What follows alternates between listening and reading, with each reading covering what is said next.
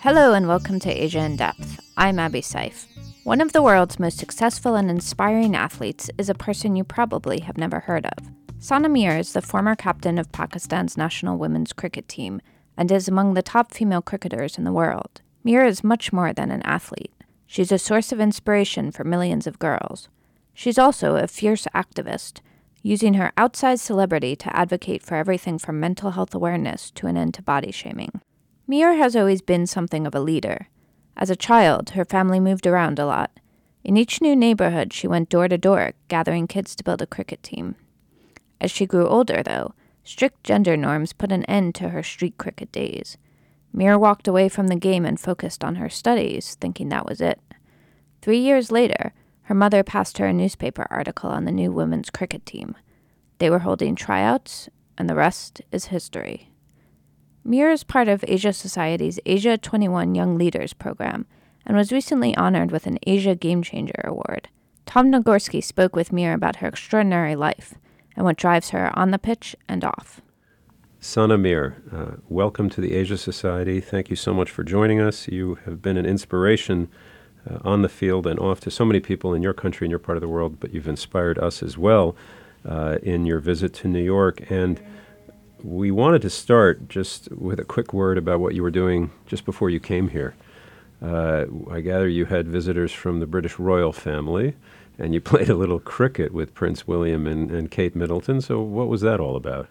Thank you so much for having me over here and helping me meet some incredible leaders from around the world. I'm, I'm very humbled.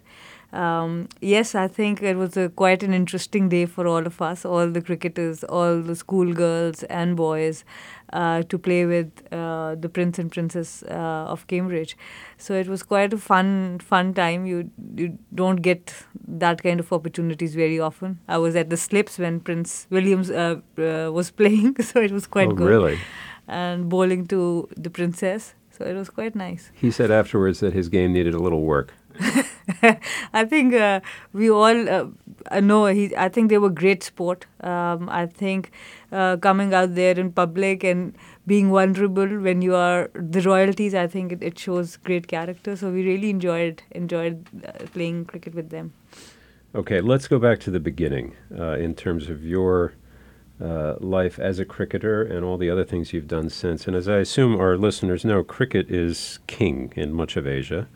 Uh, certainly in your uh, country, Pakistan, and in South Asia, uh, and beyond. After soccer, I think cricket has the second highest fan following uh, of any sport in the world, and even though it's it's fairly poorly understood, I would say here in the United States, you grew up in different parts of Pakistan, um, and it was never difficult, I gather, to find a game in the neighborhood, but it could be very difficult to get into the game if you were a girl. So what did it take and how did you do it? And just talk a little bit, if you would, about uh, when you were a girl and you started to want to play the game.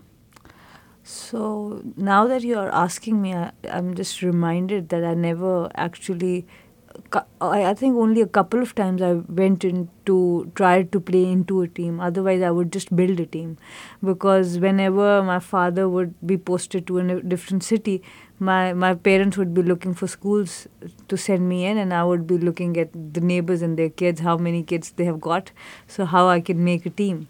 So every neighborhood i went to i made a new team and we started playing. So i i took the initiative so i think that way i i never had to like you didn't have to get into somebody else's game. Yeah, some, some somebody else's. But there were a few times when, of course, when the neighborhood already had a team, so I, I had to go and field for a few days because as a girl they would not let me bat and ball in the first couple of matches. So they would say no, you might get hit by the ball or something. So I would just patiently field for a couple of days and then the once the one moment I got a chance to bat and ball, that was it. Then I was uh, in everyone's team. So yeah, it was it was a great experience playing in different parts of the uh, in different parts of Pakistan, and I think that also helped me captain the team pretty well because most of the girls spent their life in one city, so they had their association with the city or the people uh, there. But with me, I had no association with but one particular city, so it was easier for me to unite all the players and make a team, actual team, and start producing results. So I think that was quite helpful. So you were a leader really from the beginning, it sounds like. But was it true that, that most of the kids playing wherever you were living as you moved around as a child were boys? Yes, I think uh, I've I've played street cricket for about uh, seven, eight good years or more. Uh, I think, and in those seven, eight years, there was only one girl who would play regularly with me. Her name was Sidra I, I heard that she got married uh, while she was young. I couldn't meet her afterwards because she was in the other city. We didn't have mobiles at that time. So I still don't know where she is. Mm. But she was the only girl in the 10 years who would, I think, consistently played for a couple of years with me. But otherwise, all the other six, seven years, I was the only girl and I used to play with boys. So when you say you were going around building teams, you would go and what? You would just go and, and knock on doors or go to the pitch and say, hey, you want to? I mean, how did you do that? So I, my father gifted me a bike, a bicycle when I was five, five years old, five, six years old. So I would bike around the neighborhood, uh, ring bells. You're recruiting. And recruiting, and I mean, just saying hi to random people, random kids, and see if they're interested and I always had a bat and ball ready. So we could. I mean, cricket is. With, if you are playing street cricket, it can be so creative. You can play with two people, you can play with 20 people. So uh, we would create different games from different number of people. There would be different styles of tosses and how people will get to bat or ball. So I think it, it, it was quite creative in that sense. So I just I just wanted to play. So I I, I don't know. I I didn't I don't think that I did it while I was thinking, it, it was quite natural. Yeah, with your bike. And did you ever get any weird reactions or negative reactions from the boys? So when I was young, uh, no one noticed because uh, uh, when till ten or twelve years old, it was not an issue. But after I, I entered my teens, so of course there was an issue that the girl is on on the road or riding a bike. So one day I just went to the parlor and cut my hair quite short so people don't know that whether I'm a girl or a boy because a lot of times our our matches used to stop because the car had to pass because we were playing on the road. And sometimes the matches had to stop because people started staring oh a girl is playing. So both the times our time would be wasted and we had limited time because we had to go to schools and we had to have under other engagements to just to keep the game moving. I just went out and cut my hair short. So a lot of people didn't really realize for another 3 years that i was a girl and after that when when i became older then i had to stop for a while also. And then i played only other sports at school uh, at college. So I, I left cricket for three good years when i couldn't play any longer on the street. And then it came back to me when my mother brought an article and she said that would you like to go and give trials? Yeah Talk a bit about that article. So basically, it was just a she just it's a magazine article, and it's got a little note saying, "Hey, you can write here if you want to play." So, so what happened is that it was my mother uh, when I was like fourteen or fifteen years old that she she came to me and said that now you're growing old and it's better not to be on the streets and playing with the boys. And I was not rebellious. I understood what she was saying, and I knew that she was right in her in her own way. So I stopped. I didn't make a fuss out of it so after four years, because she knew cricket was in my heart, I was, if even while like doing chemistry diagrams, I would be st- starting f- setting fields instead of the electrons and neutrons. So she she knew that how much I, I would miss I was missing it. So there was an article in a newspaper. Um, Kiran Baloch, an ex cricketer, uh, broke a world record a uh, few few months ago. I never thought I never knew there was a women's team at still till that point. So it was her interview in the newspaper, and they were recruiting new players. Um, and they had an address where we could send letters. So so then my mother asked me that why don't you give trials? Okay, you don't have to play with boys; you can play with girls. There is a women's team. So that's how I learned about the the cricket team. Otherwise, I, I never read newspapers, so I would never have known. Well, it's a great story. Now, speaking of the, the national team, the women's team in Pakistan was really, I guess, going back just a little over two decades, right? It was just getting started, uh, not only not doing very well, but um, a lot of challenges no money, not much support, even in some cases, death threats against some of the, the, the girls and women who were playing. Um, how did that start to change? So I think um, uh, initially when it started, um, there were two sisters, Khan sisters, who started um, cricket, and they were brought up mostly in UK.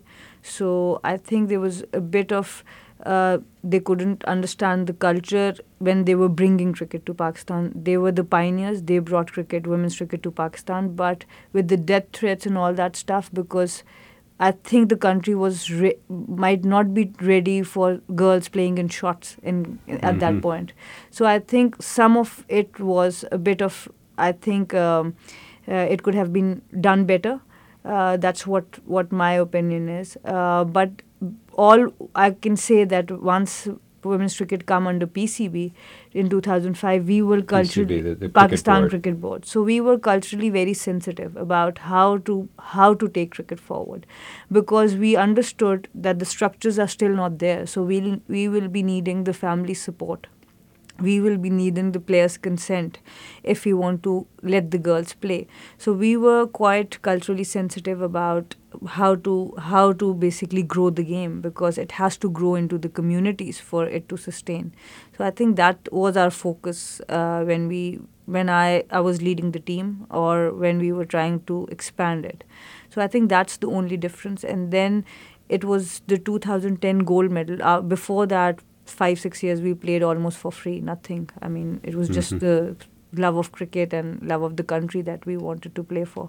But 2010 Asian gold changed everything for us because the, uh, it was a time when i in Pakistan, I think participated in more than 50 games in Asia Cup, Asian Games, but we hadn't won a gold medal for eight years. And uh, the men's team was facing match fixing and spot fixing allegations at that point. So the sporting environment was quite low at that point. So at that point, w- women's team winning the first gold after eight years became big and gave us the much needed spotlight that we needed at that point to just establish that there's a team who's playing cricket for Pakistan and we need to give focus. So once that happened, that turned things around and we got our first contracts in January 2011 under Bushra Aitzaz, who was the chairperson, Shirin Javed and Bushra Aitzaz.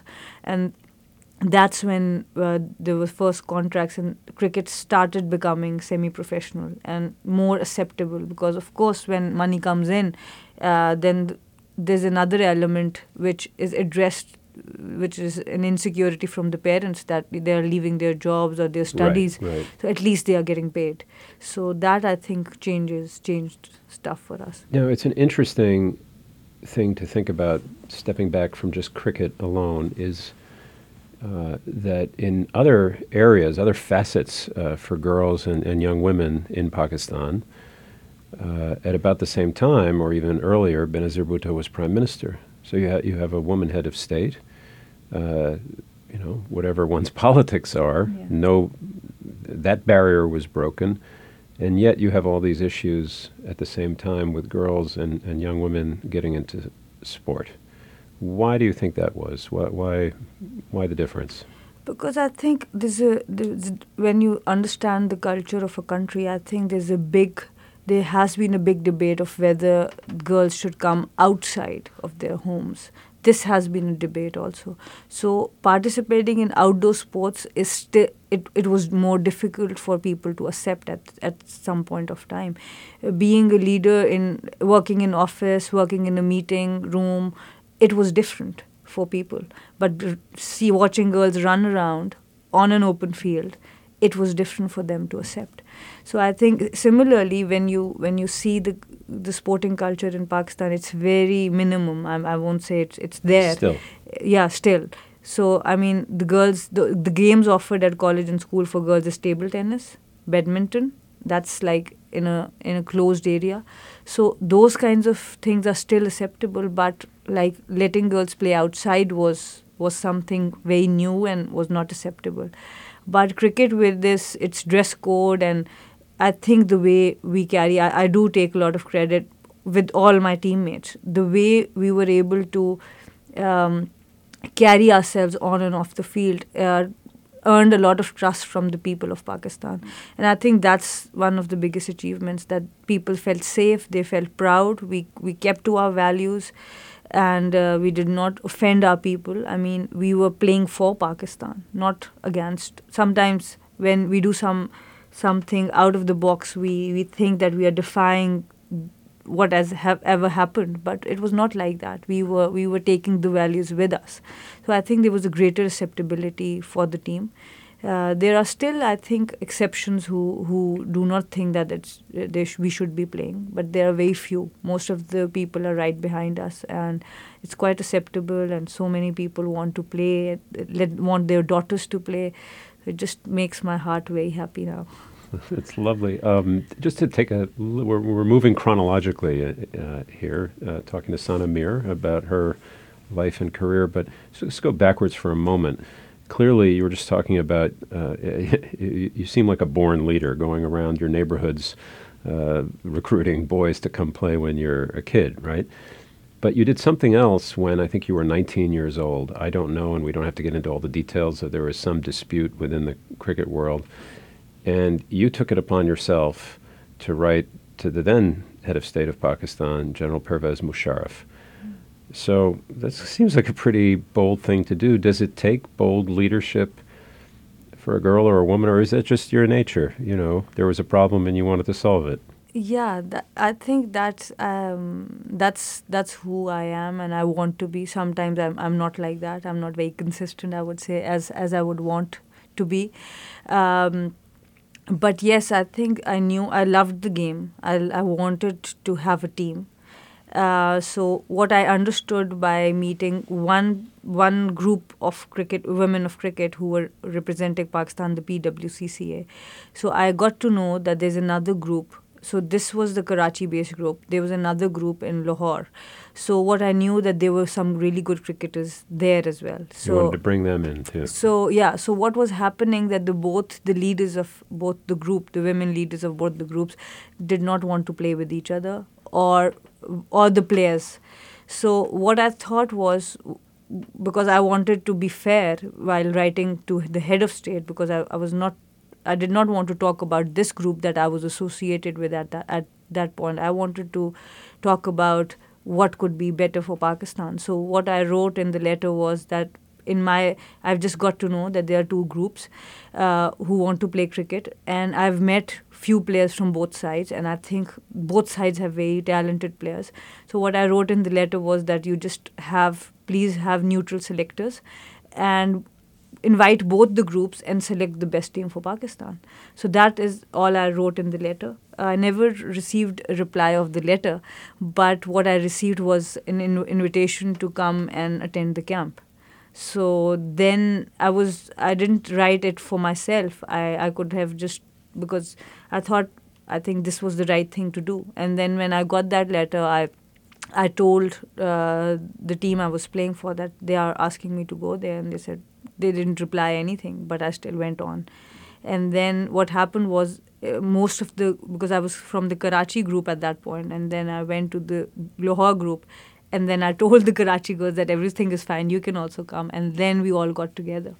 And then after a transition of one year, it happened that both the players from both the teams, the best players from both the groups, got in together. And by 2008, 2009, 2010, we team. started to build the team.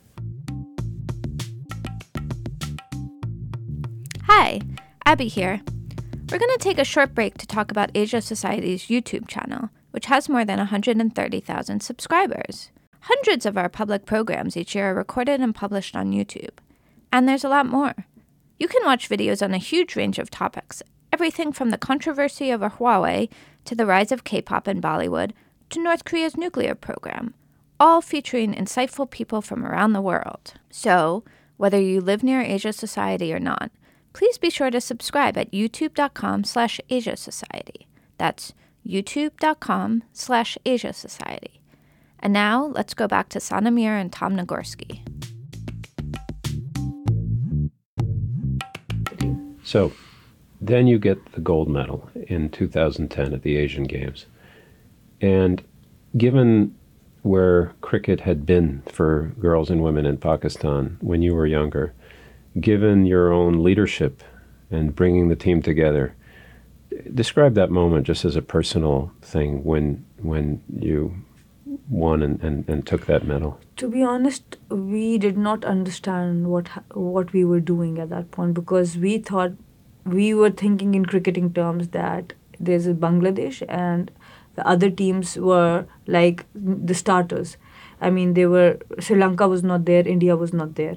So we thought we hadn't achieved a really big thing, but we didn't we didn't think at that point that we haven't won a gold medal for eight years. The nation has not won. So in cricketing terms, it was not a very big achievement. The 2010, but the impact was huge because it, the reach was great. But the 2014 gold medal was bigger right. because we had expectation. A lot of people when we won um, the 2010 gold medal when we went back home. So a lot of people criticized that there was no Sri Lanka or India. Mm. So there's no big Doesn't deal. Count. Yeah, there's no big deal that you won. So, but we said we did not stop them for coming. if they did not come, we still have a gold medal. So, what happened in the next four years? The expectation became higher. Sri Lanka came back in and and Bangladesh became very stronger as right. as a cricketing nation, women's cricketing nation. So the tournament was quite tough, and we we just won on the last over, and I think that for me was was a bigger moment um, because it like sometimes when we do, you do good stuff, a lot of people say it was a fluke. For for the team to understand that they are good enough that built the character of yep. the team. I think that's the, the way we defended the gold medal. I think for me as a leader, that was a bigger moment because achieving it once and not having the best teams there, it was good. It, it did what we needed it to do. But the 2014 was was something that I think I, I rate higher. Yeah. And then beating India in the World Cup uh, in 2000 uh, 12 for the first right. time. So men's team has not done it till now, and we have done it twice. So I nice think, going. so I think that was something also that established the women's team, and people started looking up to the women's team. That okay, we are not spending that much money, but they are giving better results. so they started. I don't believe in comparing, but but that that started to build the profile of yeah, women's. You can't argue with results. Speaking of moments. Uh, there, I don't know if it was a single moment or many moments when uh, we've been talking a lot about your leadership, when you started to, you know, take your success, your fame, you have a big, now you have a big, big social media following and all the rest, and to start to use it in different ways. Was there a moment when you thought, okay, I, I need to be more than just an athlete? And uh, how did that happen and how has it evolved? I mean, being an athlete definitely um, completed me. I would say when I had to leave cricket, I, I used to feel half. I mean, when I was not playing a sport, I, I didn't feel like myself. And once I, I went into sport, I started feeling whole again. I mean, it was a difficult time. I was young, I was in teenage, I had to leave. But I don't seem, I've never seen myself only as an athlete and uh, the poem I think I I mentioned in speech last uh, yesterday also talks about a wholesome approach of of how a human development should happen, and I think um, since since childhood because I think ch- children are so they can be affected and influenced and like reading this poem every singing this poem every single day for 3 years it just got into my system that that's how I sh- we should be and so I I tried to I tried to be there when someone is weak and cannot say things. So whether it was cricket, whether it was it was in in a classroom, whether it was on the streets, because mostly I would the most most of my players on the team were uh, the kids of the soldiers, not the officers, hmm. because mm. the officers' kids wanted to study more and they were more into studies and so sometimes I would play for the with the uh, kids of the soldiers, and the hierarchy there also. Sometimes people would not treat them the right way, and I would just stand up for them also. So I mean, it was not it was not something that happened. Not a moment. Not a moment. It was it was the way I wanted to live, and I think unconsciously it's it has to be a lot of the upbringing i think with with my parents they have allowed it they have encouraged it within the within the children and I think it's it's, it's just the, the part of who I am. I don't see I don't see these two things separate. I think it's it's a part of my personality that I'm a cricketer and I try to raise my voice when I can. So sometimes you have been you have to be the vo- vocal person. Sometimes you have to be, be the marketeer for the team. Sometimes you have to be the face of the team. Sometimes you have to be the selector the coach and the physio you have to just step in now we have got all these professionals who are dealing with these things but at some point we had to do all these things ourselves and one of your your core causes i guess and it makes sense has been to improve uh, the circumstances, the chances for girls who want to, whether it's cricket or other sports, to get involved. Can you talk a little bit uh, about the positive changes that have happened uh, over the last, I guess, the course of your career, really, um, for girls and women um, in sport. Not only, I mean, obviously, you guys won.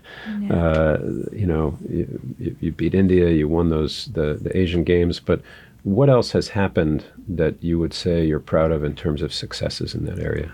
I mean, um, this is a big list now. It's it's difficult for me to even remember. There's a girl from Quetta, Nargis Hazara, who is a karate champion now. She has got won gold medals uh, for Pakistan. There's a girl who's I don't remember the name who, who has uh, won two weightlifting, uh, go, one gold and one silver in yeah. UK, and different parts of the world. Then there's a there's a girl. Uh, then we have got football champions like Hajra and Karishma uh, uh, Inayat. Karishma is is uh, she has a club of 200 girls in in Gilgit Hunza mm-hmm. and she's she's helping the girls to become cricketers, uh, become football players. She couldn't pursue it herself. I mean, professionally because there's so much conflict of the football board federations in in Pakistan. But she's like preparing a whole She's, lot of she's players. doing what you did for soccer. I mean, right? yeah. Sort of? I, I mean, I, I, I, I think she's she might be doing more. Hmm. And then there's Hajra who's talking about men, mental uh, hmm. mental illness, and then there's this Sana Mahmood who's who was the basketball. Uh, who's who was the football captain now she's the basketball captain for Pakistan. Mm. There's Naseem Hameed. There's so many amazing women doing um, amazing things in mm. sports in Pakistan. I, it's difficult. We have got Lyari boxers.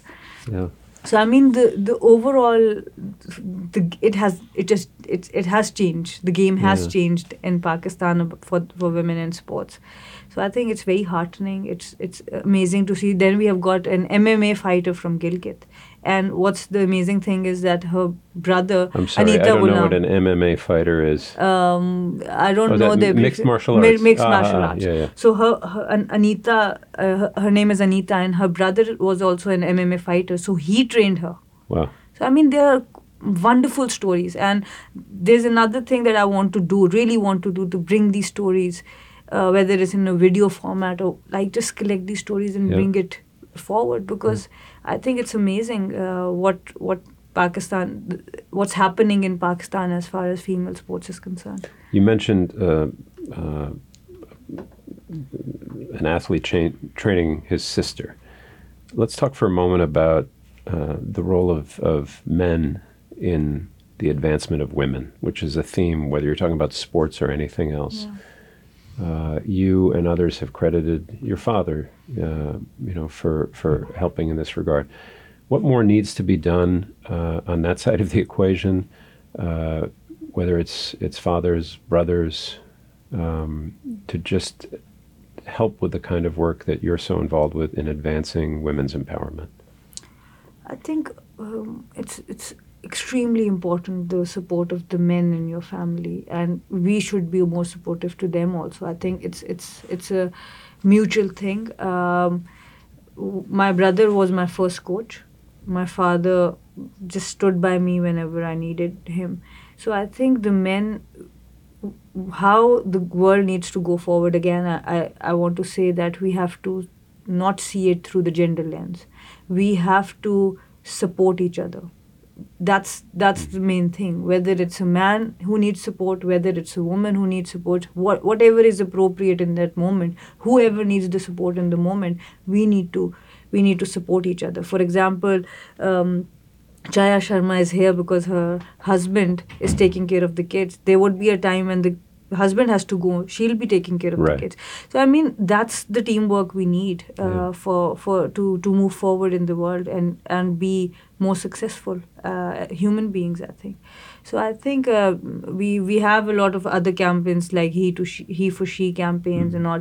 So I think there there should be more recognition to to these men who have stood with us with with the strong women. We need to encourage them more, so other men feel encouraged also because we we do talk about we have tons of stories about men who restricted the women and then the women fought and all that stuff but those are the men we should not be talking about i Right. mean i mean why why are we giving our time and energy to such men Yeah. we should be making heroes out of the men who are being supportive Yeah. so i think that's what i think we should be doing uh, Now, I assume most of our listeners uh, are well aware that uh, uh, the current Prime Minister of Pakistan uh, was, uh, in another life, uh, a cricket champion, and, and that's where he got his fame before he, he moved into, into politics, Imran Khan.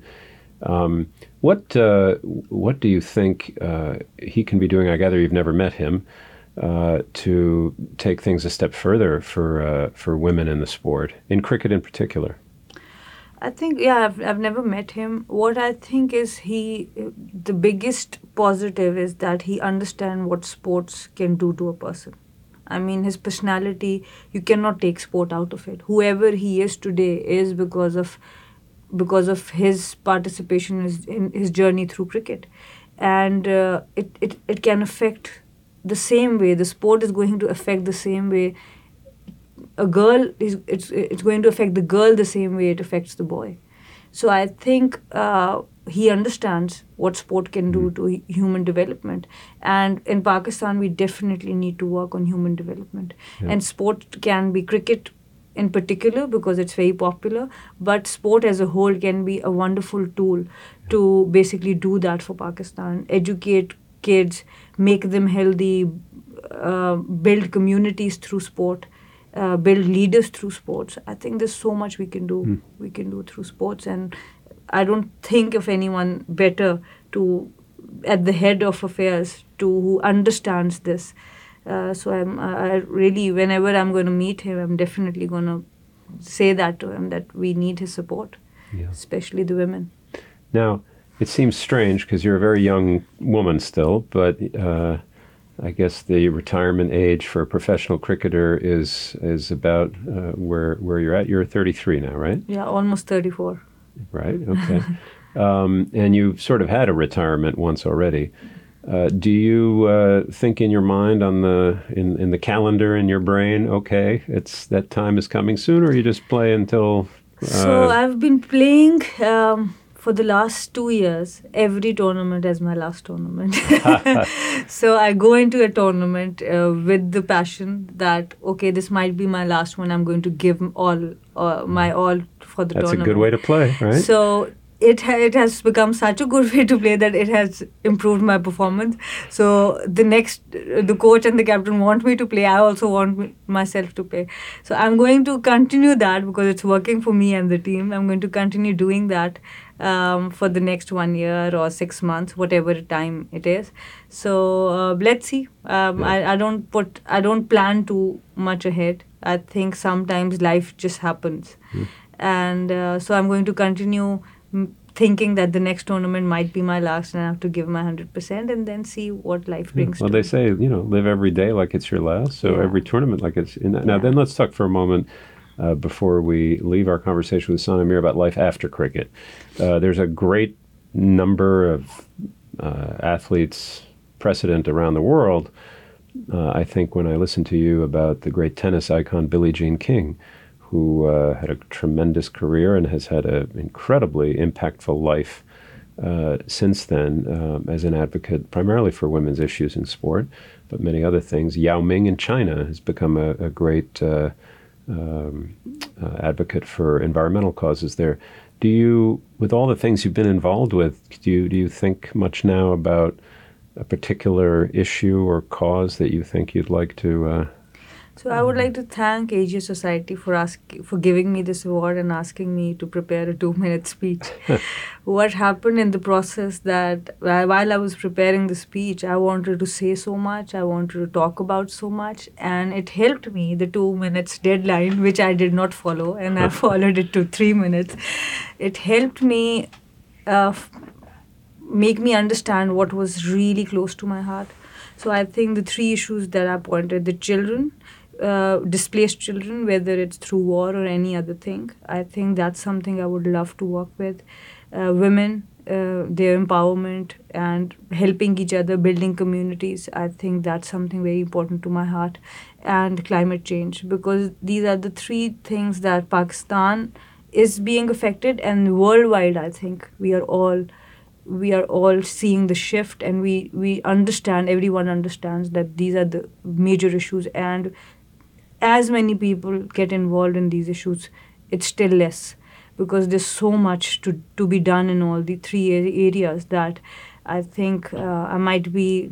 It, it, my focus has, I think, narrowed down thanks to, to you guys uh, for making me work hard and uh, like look inwards for what is really, really important to me. So yeah, I think I've I've just narrowed down a little bit uh, so I'm going to work on it for a few few more months and see what I want to do. But I definitely want to serve these three sets of people if life permits me and if God permits me. Last question for you, Sana Mir. You, you were given uh, the Asia Society's Asia Game Changer Award for 2019 and for all your achievements on and off the pitch. Uh, and in accepting the award, you read uh, from a work by the great poet Muhammad Iqbal, uh, Prayer of a Child. Can you, uh, I wonder if you could read uh, that line or those lines again and explain why they touched you.